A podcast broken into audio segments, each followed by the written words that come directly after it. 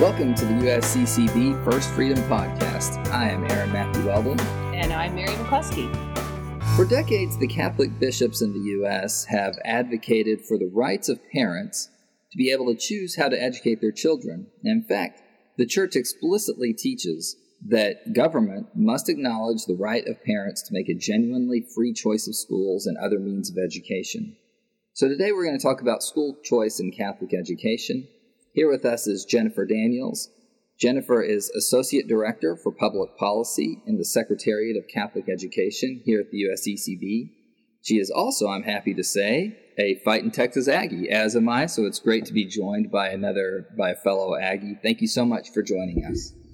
Thank you. I'm so glad to be here, and let me respond with Gig'em Aggies. All right, Gig'em.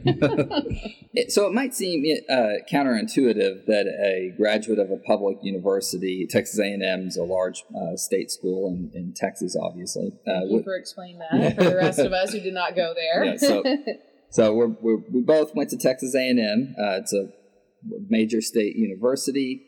Uh, it might seem counterintuitive that uh, a, you know that a product of a state school or public education would become the champion for the bishops on Catholic education here in the here in Washington. So just give us a sense of your background. How did you get involved in this kind of work? Well, it is a long and windy story, but the seeds were definitely planted um, through Catholic education. Um, I actually grew up Baptist, but attended Catholic schools um, just for a few years in elementary school. And fast forward to college at Texas A&M, where I was trying to find my place. I kind of randomly decided one day to start going to daily mass, and got really involved in an amazing student ministry at Texas A&M University. Um, and eventually went through RCIA at the university with my now husband, Gavin. Um, and we were under the direction and spiritual leadership of two amazing priests, Father David Konderla and Father Mike Sis, who are now, ironically enough, United States bishops. And yeah. it's like I, I'm getting to work for them now, so I feel really blessed to um, that for all of that to come full circle. Um, but I did major in education at Texas A&M. I wanted to get involved in education, but not so much in the classroom. I always liked the idea of education policy, education reform, and particularly trying to find a way to break the cycle of poverty and get children into quality academic environments where they can be the best that they can be. Um, and throughout all the years in education policy, I've uh, learned that I do strongly believe Catholic education is one of the best ways to do that. Um, one of the best ways to lift families up um, out of poverty and, and, give them a bright future ahead. So it all kind of came full circle yeah, in that yeah. way. Yeah, I mean, I, I actually I grew up Baptist also, I, and so both converts and Aggies. Although I didn't, uh, it wasn't at A and M that I got interested in the church. But I mean, just can you say a little bit about that though, if you don't mind? I mean, A and M has a pretty big campus ministry, right? Was uh, is did you know other Catholics there? Sorry to kind of sidetrack, but I'm kind of interested in that part of the story yeah, too. Like how you just randomly started going to daily mass. like I'm sure the Holy Spirit had something to do with that, but maybe people too or other students. But, yeah, the Catholics have a very strong presence at, okay. at A&M. My neighbors were Catholic. So the first mass I did ever go to was while I was at A&M. Just the people who lived above me at my apartment complex. So I'm just curious though how how it was for you did somebody invite you or how did you get interested in that? No i think i would put it all in on the holy spirit because i, I really did just start going 100% by myself. Um, i just I, I, was, I never struggled with my faith but i was struggling with finding the right place to to worship. And i was looking for something a little bit more quiet and intimate. Um, and when i did decide to go to daily mass i just kind of looked around and just saw all of these people so intently worshiping at mass you know very prayerful and um, and it was very appealing and then this the strength of the leadership there that were very I don't know they're looking like I guess orthodox is maybe the right word, you know, is a very conservative type of worship that I really hadn't seen before. Um, going to, you know, I went to Eucharistic adoration, which was obviously new to me, and people walked in and physically prostrated, got down on their knees before they would sit down to pray. I'd never seen anything like that before. Um, and the devoutness of the community, I think, really, really spoke to me and, and made me want to um, learn why they were doing what they were doing Right, right. and why, you know, why they, and, and, and keep learning. And so, um, and actually, so one, one of the first things I started doing was just Googling things like what is Eucharistic adoration and what is, you know, where'd the rosary come from and uh, why do Catholics worship Mary, as Protestants all think. Um, and there was amazing resources on EWTN and Catholic Answers and websites like that um, that uh, that I would go to just to kind of study. And and the more I learned, the more I felt like um, it was a great kind of the next step, like a full evolution of of my faith to uh, the one true Holy Catholic Church, if you will. you know, to be a little. Um, and so and so going then going to RCIA was it was a wonderful experience where they had a really great um, great leadership and a great community there. Um, another plug I would just put in for Texas A&M is what's called Aggie Awakening, which is a, a retreat that they do, which really does bring especially young new new students into the community where they can get to um, develop relationships with peers and then go on to lead the retreat in future years. And Texas A&M has taken this um, on the road and they've expanded it to multiple colleges now, and it's become a great spiritual resources for for students in college. Yeah, yeah, that's good to hear. I was I was aware of the Aggie Awakening thing, like I said, but but um and, and know that it, it really played a, a major role in forming uh, a lot of people, and so, so it's good to hear that a good model is maybe kind of being exported a little bit. Um, so, but so to get back though into the into the um, public policy stuff. Your work, your yeah, yeah. achievements. Uh, just say a little bit about uh, you know what some of the biggest obstacles are in, that parents face in in offering a genuine or giving their making a genuinely free choice of schools uh, for their kids. You mentioned lifting people out of poverty. Is is is that the main issue? Is financial constraints, or talk a little bit about that? Well, when it comes to school choice, um, that is that is a major focus of our work. Is that many of the public publicly funded programs out there are targeted um, for low income families that are often in failing public schools, and they're looking for a way out. And the school choice programs are are there for that purpose. Um, but that being said, one of the biggest obstacles is access because there are only 26 states that currently have a school choice program. Um, and there are 52 different programs, but most of them are designed specifically for a targeted population, such as low income students or special needs children. Um, so we want to grow that. Um, and then, secondly, and to the knowledge of school choice. What is school choice? What are the different programs? What's available in my city or my state? Um, there's lots of programs, lots of different rules for each of these programs, and it can get complicated for parents to try and navigate the system. So we work really hard to try and educate parents, um, particularly the state Catholic conferences. They do a lot of outreach um, and, and and workshops and things like that with our with with the with local um, parishes. Um, but that is that does make it complicated to have to navigate first the school choice system, and then second, the, secondly, to get into a private school can take some some effort, lots of forms and paperwork and things like that too. So we have to really be there to support not just the passing of the legislation, but actually support the families on the ground as they're trying to go through this process and make these decisions and be there with them to support them throughout the whole thing. So, w- one, two, three, nuts and bolts definition of school choice. I mean, is it is it a legal concern or is it more a funding concern or sometimes both? So, if I'm the parent of a sixth grader in the state of, you know, I don't know, Nebraska, just any random, so it's is it that I I cannot send my child to I it, basically the issue is really funding. So it's who's going to pay for it. Am I going to be able to use a voucher to help pay for to send my hmm. child to a private Catholic school, or if I don't have the if there's no funding, and so therefore I need to send them to a public school that maybe is not as good. Mm-hmm. Is that Yeah, I mean, school choice advocates like to say we absolutely do have school choice everywhere in this country. If you're rich enough, you can buy a really expensive house in the most wealthy school district and you can send your kid to the best school that there is around. Or you can pay a super high tuition to go to whatever private school you're in. But if you don't have those resources at your fingertips, you are assigned to a public school by your zip code. Like it or not, that's your option. That's your one option. So we are trying to give more access to more schools and more options to parents.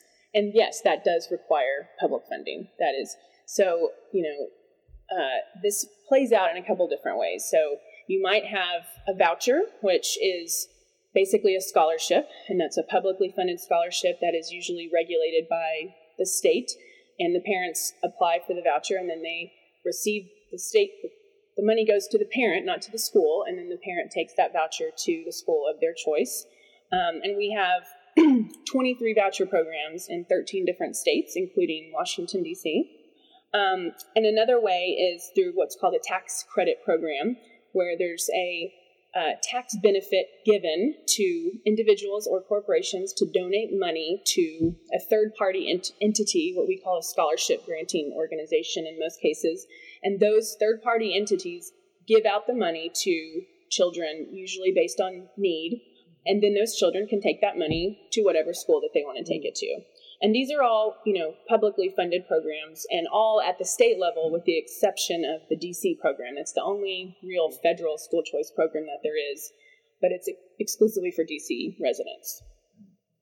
Mm-hmm. I wonder if you might comment a little bit on um, on on the issue of, of need because that, that can be pretty that can be tricky like uh, you know I, I can think of one family off the top of my head that I think they have uh, four or five kids. So they have lots of kids. It's going to get very expensive to try to send all of those kids to the Catholic school.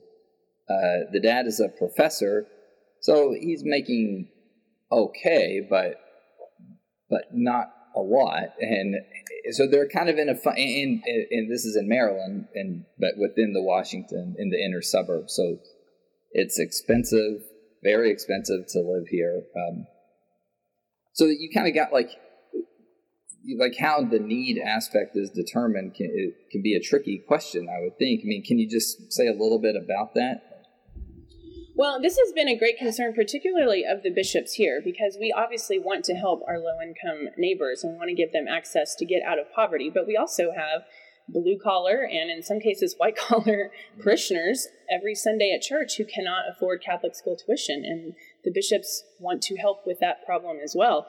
Um, so many dioceses or schools have tuition assistance that you know is open to any family that wants to apply for them.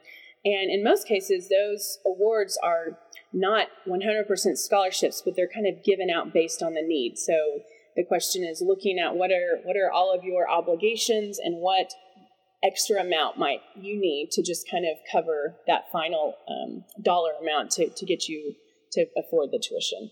Um, and so they tend to be smaller but more broad.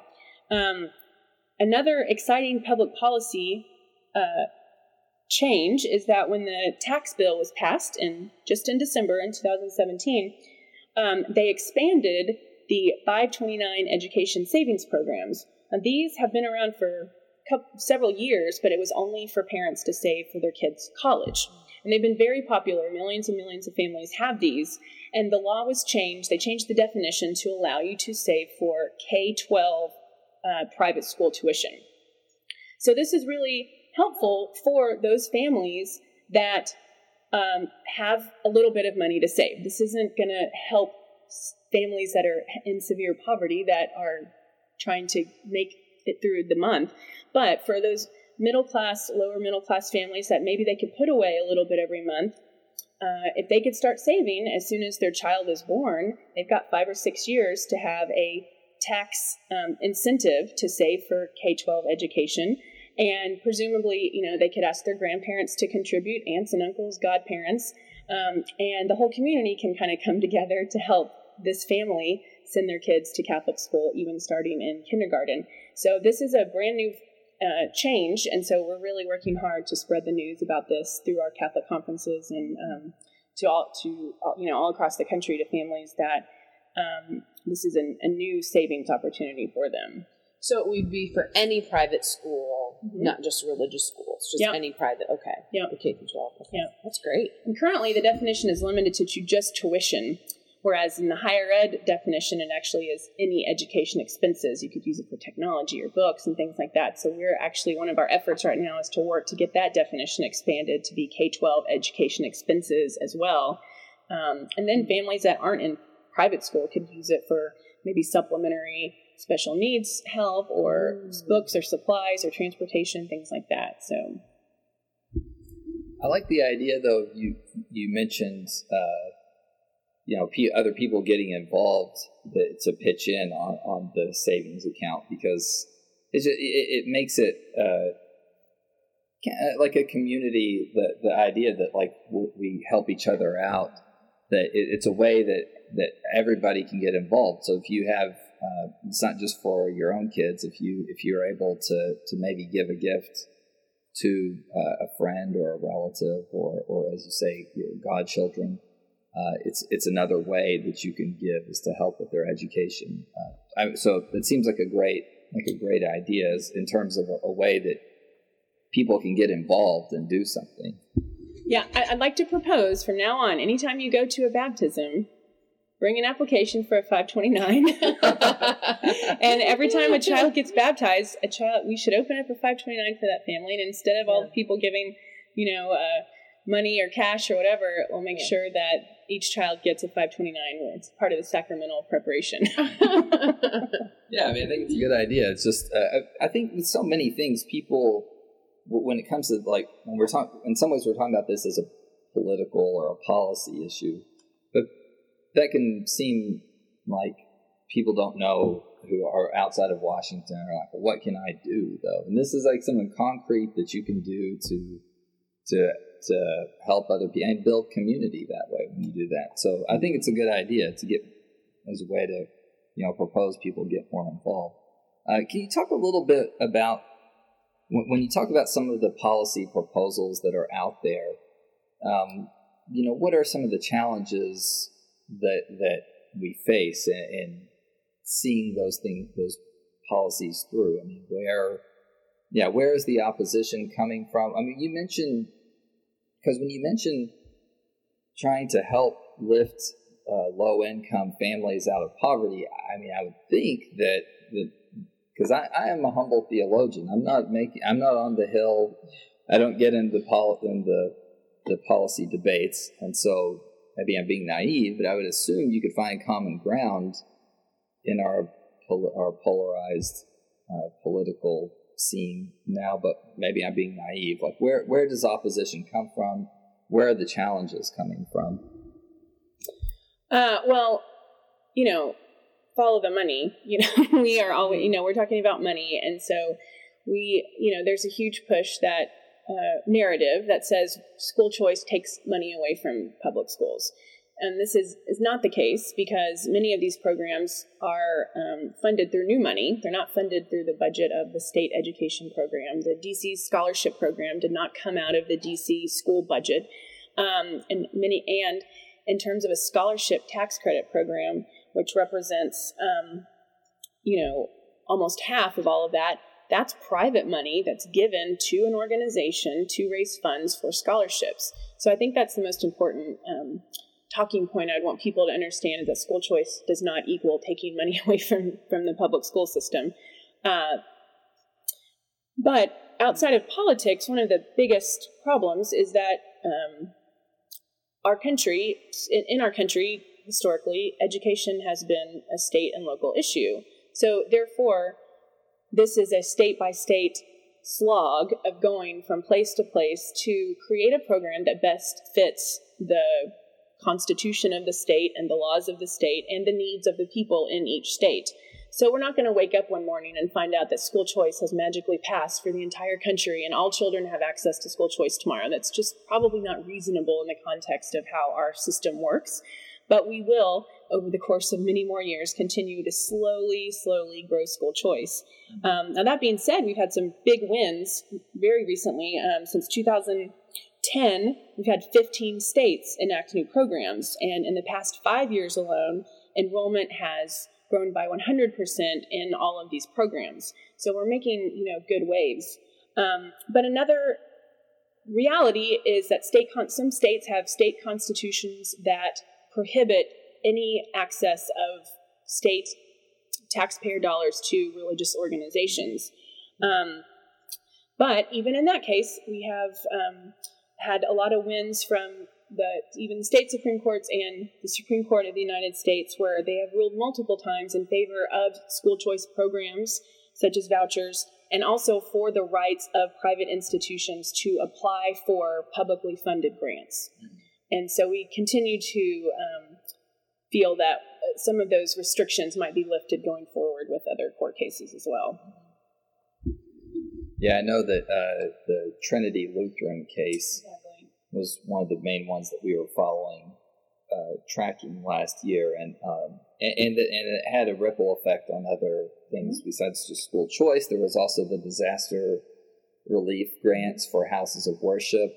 It was able to the FEMA was able to they were able to even you know put that in the disaster relief legislation so that it's that that's permanent now. Future administration can't change FEMA's policy. So, so, uh, so yeah, it's just uh, th- these sorts of things are uh, trying to kind of cut away at the the way that the, these sorts of uh, state constitutions that with, with, the Blaine amendments preventing. Uh, trying to separate the, or prevent public funding from going to to religious institutions. It's good to see that they're kind of chipping away at those in some ways. So, um, you know, one thing I want to ask you about is just the role that Catholic schools. Uh, I mean, I know we focus on Catholic schools. It probably could be religious schools in general, but that Catholic schools play in public life or in, in a neighborhood. I think for us, it's really important. This is an important piece uh, to uh, of this issue because you know, in Catholic thinking about public life, the common good is is one of the foundational. I mean, it's it's a fundamental principle, and so we're not just like saying we're not for school choice just because because we want to benefit ourselves. I mean, we want this is something we think is good for the country. Like this isn't just a way to kind of to we're not a private interest group, just sort of looking out for ourselves. Uh, so I wonder if you could say a little bit about Catholic schools, how they form citizens. Uh, my my because my general sense is that they often do a better good job, like better a better job than than other institutions at, at forming citizens, building up neighborhoods, just generally building up and contributing to civil society. Absolutely, there are probably dozens of reports uh, chronically and exactly what you just said the impact of Catholic schools on the community which they sit in, as well as the successes of the graduates, not just that they graduated high school, but you know going forward. Um, just a couple examples is that students in Catholic schools demonstrate higher academic achievement than their public school peers, even from socioeconomic backgrounds. And we serve, you know, almost 20% um, Hispanic or Latino or African American families throughout the country. Um, and that said, we still across the board have a 99% high school graduation rate, and 85% of our graduates go on to college. Um, and in fact, a Latino or Black student is 42% more likely to graduate from high school if they're in a Catholic school than in a public school. Um, and from the perception of this surrounding community, um, there's been lots of studies that show how Catholic schools strengthen their local communities. And one particularly looked at crime in Chicago. And they showed that police beats in Chicago who were in a neighborhood that had a school closure had higher crime rates than neighborhoods where the Catholic schools were still open. Um, and going forward, Catholic school graduates are more civically engaged, they're more likely to vote, they're more likely to be tolerant of diverse views, and they're more committed to service, um, public service as adults, and they're less likely to be incarcerated than their public school peers. Um, and that being set aside, the individual benefits to the nation, you know, our parents are basically paying taxes twice. They pay their taxes and they pay their tuition. Um, and with their kids not being in, in those public schools that they are paying for still, Catholic schools save taxpayer dollars more than $20 billion annually. Well, and, and the academic excellence is is valuable, but also like the moral formation you know mm-hmm. whether whether you're a, a non-Catholic student going to a Catholic school or you're Catholic, there's still that you know they're going to be receiving an excellent moral formation all throughout their years of Catholic school through religion classes and, as you said, community engagement and giving back to learning to uh, civic and community uh, charitable activities. And so, to me, that's a, a huge benefit as well. Is I mean, we're really, you know, making sure moral formation of our, our young is more important now than ever as we see all the, the crime and terrible things happening in high schools and in schools mm-hmm. these days. So. Yeah, absolutely. We like to say that we educate the whole child, you know, their spiritual life, their mental life, you know, academic, obviously, but, you know, it all comes from our belief that all the children are formed in the image of God. And so um, we're not just there to teach them math. You know, we are there to form them to be um, to grow into the the adults that and to follow the the plan that God has for them uh, that He instituted when He created them in His image, for sure.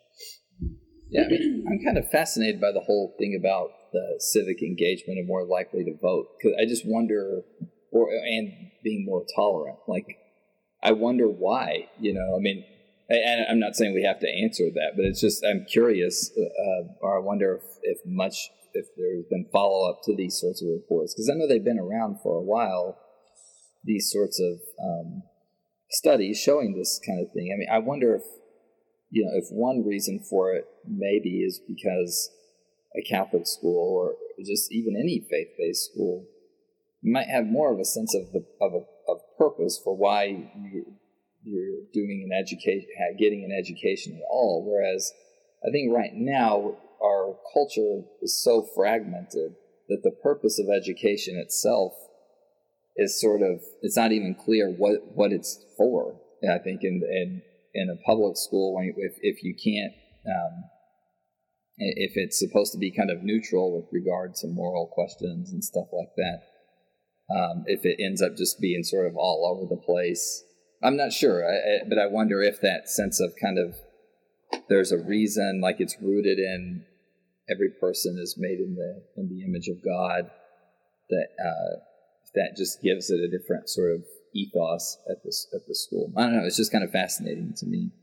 Um, in terms of all the the policy uh, solutions you've talked about, uh, can you give us a sense of you know what are what gives you hope or where are you the most hopeful where that progress can be made? Or we kind of talked about that a little bit with the kind of chipping away at Blaine amendments and that sort of thing. Are there any other anything out there that you're really hopeful for that you're that you're thinking like you know this is the next step kind of? Well, um, in terms of policy, we have um, there's been a there's been a renewed interest in in federal programs where this the focus has been on the state, and so there has been a renewed interest in some federal programs. We have uh, about five that we're following right now. Um, one is focused on helping Native Americans get access to school choice. One is focused on helping military families get access to school choice. Um, another one is helping families that are looking for a, um, a, tr- a, trade or a skill get access to more vocational opportunities that may not be available. Um, and then, bigger picture, we are looking for a, a, good bill that would provide a federal tax credit for uh, donations to scholarship granting organizations so that we would have a federal scholarship granting uh, tax credit uh, similar to the ones that we have throughout the states. So there is renewed interest in Congress, but we do need to continue to rally support in Congress and, and help show them uh, the importance of the impact that these programs have on the students. Um, but, you know, I think the thing that gives me the most hope every day in coming to work is just that, you know, I am certain that our Catholic schools save the lives of the children that we serve in many cases. Children that are uh, have opportunity to go to Catholic school um, that may be in a failing school. Um, uh, our schools, we like to say that Jesus is in the center of everything that we do. Um, and I feel like as long as we keep doing that, we will keep having that impact on the children. Um, and we'll continue to, to thrive, and that our, our, our schools will continue to grow, and we'll be able to serve more children. Yeah, I think that that's it's helpful when you work in, in this office, I think to to at, at the bishops' conference in general, because sometimes it's easy to to like look at where you wish we were and and feel like, oh, are we really getting as much done as I as as I would like, as where where we want to be? But then it's it is important to think, but we have accomplished something, and it's good for those for those people. I mean, like in the pro life office, certainly we would like to make more progress on the pro life issue. But the fact that we even have had some successes, I mean, there are kids who are alive now who might not have been if if um, if you hadn't if the pro life office hadn't been diligent. And same with this that you know there are people who are getting a quality education who might not if we weren't active on this issue. So it's it's important I think to kind of keep that perspective or helpful well, and all the children that we are serving right now are only going to expect this and more from their legislators going forward when they have children. You know, mm-hmm. if they were a product of school choice and they didn't have to attend a school they didn't want to go to, then they're going to expect nothing less as we go forward. So I feel confident that um, this next generation is going to continue to to work on this issue, and it's going to become uh, more common than not that we'll look back on the days of when everybody had to go to a school and they had no options, and it will be foreign to maybe the next generation. Yeah, yeah. and, and Jennifer, one of the things that I'm that keeps coming up in in your story and in your work is just the way that the bishops in their various dioceses and in, in various states throughout the country, like, are really present. I mean, you you just you mentioned how in your own life, you know, two um, two at the time priests and now bishops are really understanding the importance of youth and education. And so, so many bishops are just are making that commitment to uh, be leaders in this area. And same thing in, in our office in pro life, like just the amazing work that they do in their dioceses. And it's I to me that gives me hope in your work and in our work as well. The incredible work that's being done in parishes, in dioceses all throughout this country is just uh, it is so encouraging. Mm-hmm. Well, I'll just put in one plug. We had Notre Dame come to the USCCB uh, just about two months ago, and they invited several dozen bishops just to come and talk about how can we improve Catholic schools and transform Catholic schools and look at um, some of the um, challenges that are out there and come up with proactive solutions um, to these problems. So, since that occurred, um, our own committee on Catholic education met and learned about what the conversations that were had there, um, and have tasked our office with putting together a kind of long term, four pronged strategy to address many of the challenges that um, that that were discussed. So they are really engaged in this, and I think we're in a really good point right now to um, to look at a wide range of challenges, not just you know focusing on one problem like oh enrollment has gone down over the past five years. Well, okay, fine. Well, let's broaden that out to look at you know bigger picture things that we can um, really have an impact on. If that sense. Well, I wonder if to close us out, if you might say, give us some kind of uh, a word on just what ordinary Catholics can do to, to make a difference on this issue? What, what are some things that we can, ways that we can take some kind of action, something concrete? Yeah. Well, number one, find out if there is a school choice program in your state. Um, you could do that by reaching out to your Catholic conference, or you could go to the Catholic Education uh, Office uh, website within the USCCB office, and we have um, a, a, little fact sheet that defines all the different types of school choice, and then there's two specific reports on there that are updated annually that say what programs are available for what types of students in every single state. So all that information is there. Um, and if you uh, have children who are eligible, take advantage. But if you don't, if you have grandchildren, aunts, uncles, or even maybe local parishioners who you know want to have access, then help spread the word about the programs that are out there in your parishes. Um, we can talk about these in Catholic schools, and that's fine. But those kids are already in school. We need to talk about these to our parishes. We need our pastors talking about them at the pulpit, and we need to spread the word to those that are not in Catholic school and make sure they are hearing the message. Um, and then, if there's not a Catholic school program in your state, then I would encourage you to um, find a way, talk to your principal, and invite a public leader to your school.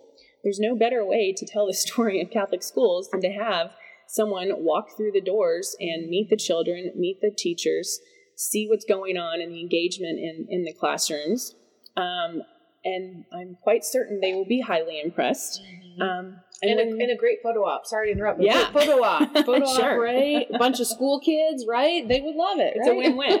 yeah, yeah, they yeah they do love that. It was my understanding, Mhm. but oftentimes uh, public leaders are eager to have these sorts of opportunities, so everybody wins with this. Yeah, I mean, not to mention many, many public leaders across state, federal, and local governments are products of Catholic schools. So, you know, do you have any alumni who are now my own Catholic school, St. Ambrose? Alumni is, you know, Governor Larry Hogan Of Maryland. of Maryland. Right. So, sure enough, we did invite him back. He came back to visit a couple Wow. weeks ago, um, had a Huh. little event with the kids. Um, but yeah, so, you know, you invite these men and women, these leaders back, and then you can say to them, you like what you see here, what can you do at your office to help get more access to this school for children who would like to have access and maybe need to have um, need to get out of a out of a failing school or need a new environment. And Jennifer, isn't there Catholic Schools Week every in January, Uh-huh. like third or fourth week of January? That's a great time to last week of celebrate. January. Yeah, absolutely. And and again, I implore you to please invite the outside community into your school during Catholic Schools Week. Um, it's great that we have Parents' Day and it's great that we have Grandparents' Day, but I feel strongly that we should have City Council Day and we should have State Legislature Day and we should have Invite Your Congressman Day. You know, the more people come into our schools, the more they will see uh, the magic that is in you know Catholic schools. I once had a public policy leader. They were on a panel, and he said, "He's like, I just wish we could figure out what it was about Catholic schools that made them so great and put it in a box." And then we Well, that's called the Tabernacle. Yeah. Um, we have a box. It's called the Tabernacle. I think we'll close on that. So that's a, it's a great way to end end our conversation. So thank you so much for joining us. Though this is it's it's informative. I'm uh, and I'm glad that I get to work down the hall from you guys. So thank you very much. Thank you very much. Uh, this is Aaron Matthew Weldon. And Mary McClusky. Thank you for joining us for this episode of the First Freedom Podcast.